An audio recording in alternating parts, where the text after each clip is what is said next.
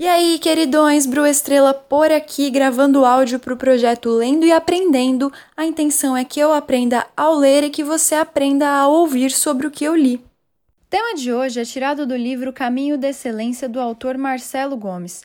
Eu estou no quinto capítulo da minha leitura, que significa que já existem outros quatro áudios para você ouvir sobre esse mesmo livro. 1. Um, excelência é muito mais. 2. Excelência e motivação.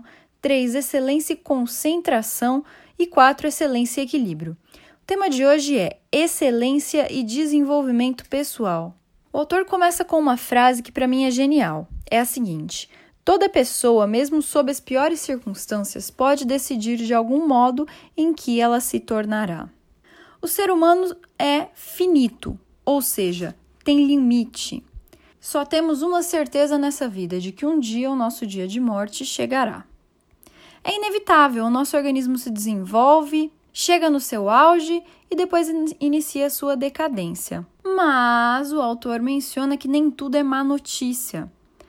Já que o nosso corpo tem um, entre aspas, prazo de validade, a nossa alma, por outro lado, não tem limite nenhum para crescer. E o desenvolvimento pessoal é um desafio, é um desafio que, segundo o autor, nós precisamos assumir com coragem e compromisso. Crescer e amadurecer é preciso, é necessário. Então, o autor Marcelo dá algumas sugestões separadas em pontos de como alcançar esse crescimento. A primeira delas é fazer uma autocrítica, olhar no espelho da alma e descobrir a verdade sobre nós mesmos. É acender a luz do quarto escuro, sabe? E entrar e ver o que tem lá. A autocrítica ela é dolorida, ela não é agradável mas ela é a irmã gêmea do autoconhecimento. Você não consegue se conhecer se você não souber as críticas sobre você mesmo.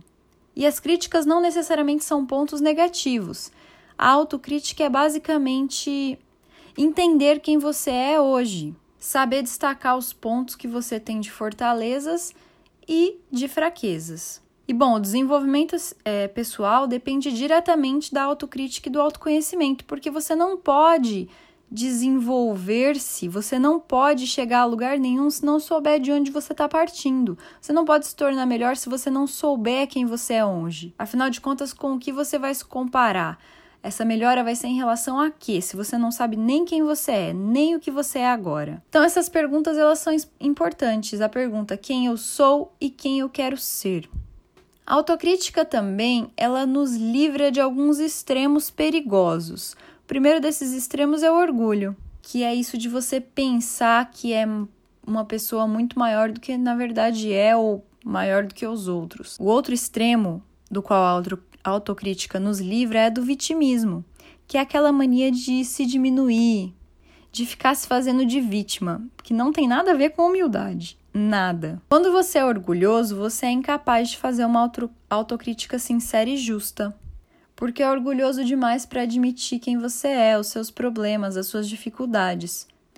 Por outro lado, a pessoa que é vitimista não consegue fazer uma autocrítica saudável, já que está sempre em busca de uma autocomiseração. Então, as pessoas que não olharem para o vitimista e pensarem, ai, coitadinho, vão acabar frustrando o vitimista. Então, dos dois lados, tanto o orgulhoso quanto o vitimista, na hora da autocrítica, terminam frustrados e desapontados com eles mesmos. A partir do momento que você consegue, é capaz de fazer essa autocrítica, você se livra tanto do orgulho quanto do vitimismo. Por isso, ela é tão importante.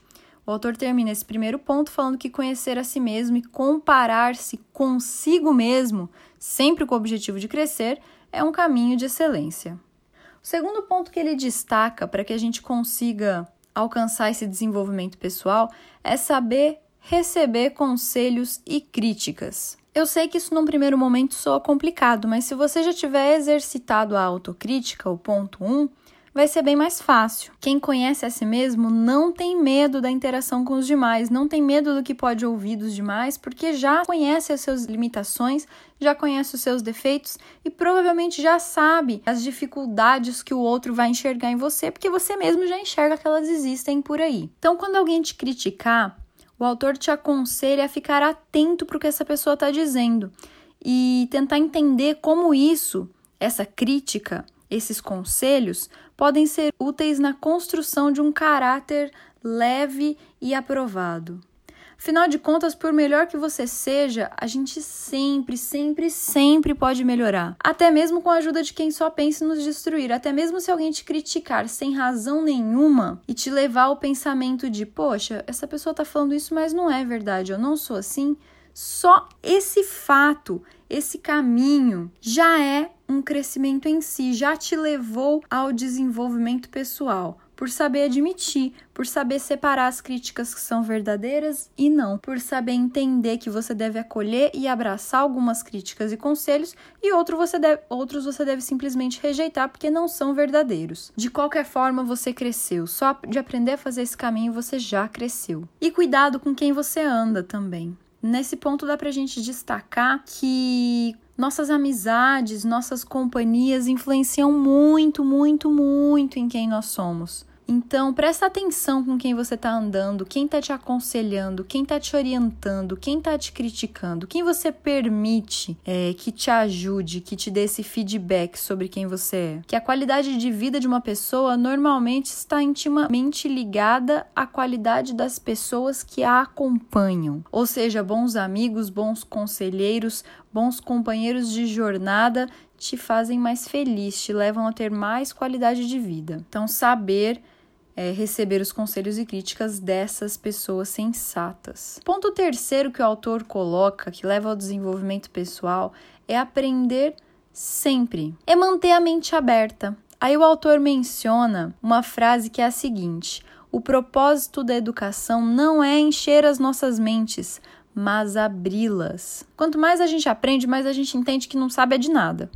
E quanto mais a gente aprende, mais a gente tem um desejo profundo de aprender. A Bíblia menciona em Eclesiastes, o autor coloca aqui, essa ânsia pelo aprendizado como parte do ser humano desde os tempos do Antigo Testamento. E quando você decide que você vai aprender sempre em qualquer situação, sendo numa aula ou no caminho da sua casa, ou enquanto você está num jantar com seus amigos, ou em qualquer situação, absolutamente qualquer situação, você faz do aprendizado um prazer e não um dever e nenhuma obrigação. Aprende a aprender em tudo.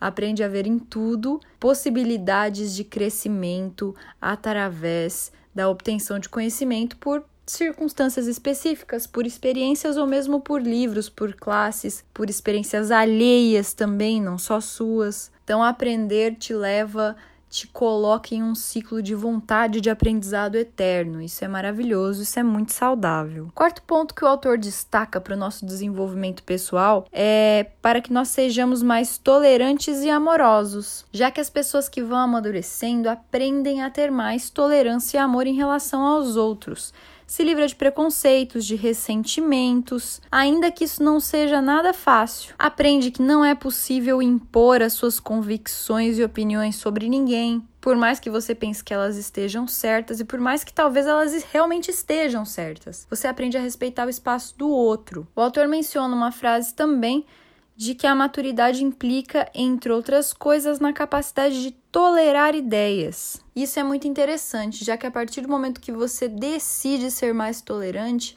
por mais que você não concorde com absolutamente nada do que a outra pessoa está te dizendo, automaticamente você cresce como ser humano, você cresce nos relacionamentos e você cresce na sua visão de mundo, porque ao invés de tentar só rebater o que a pessoa está falando, você começa a enxergar o mundo a partir do ponto de vista dela.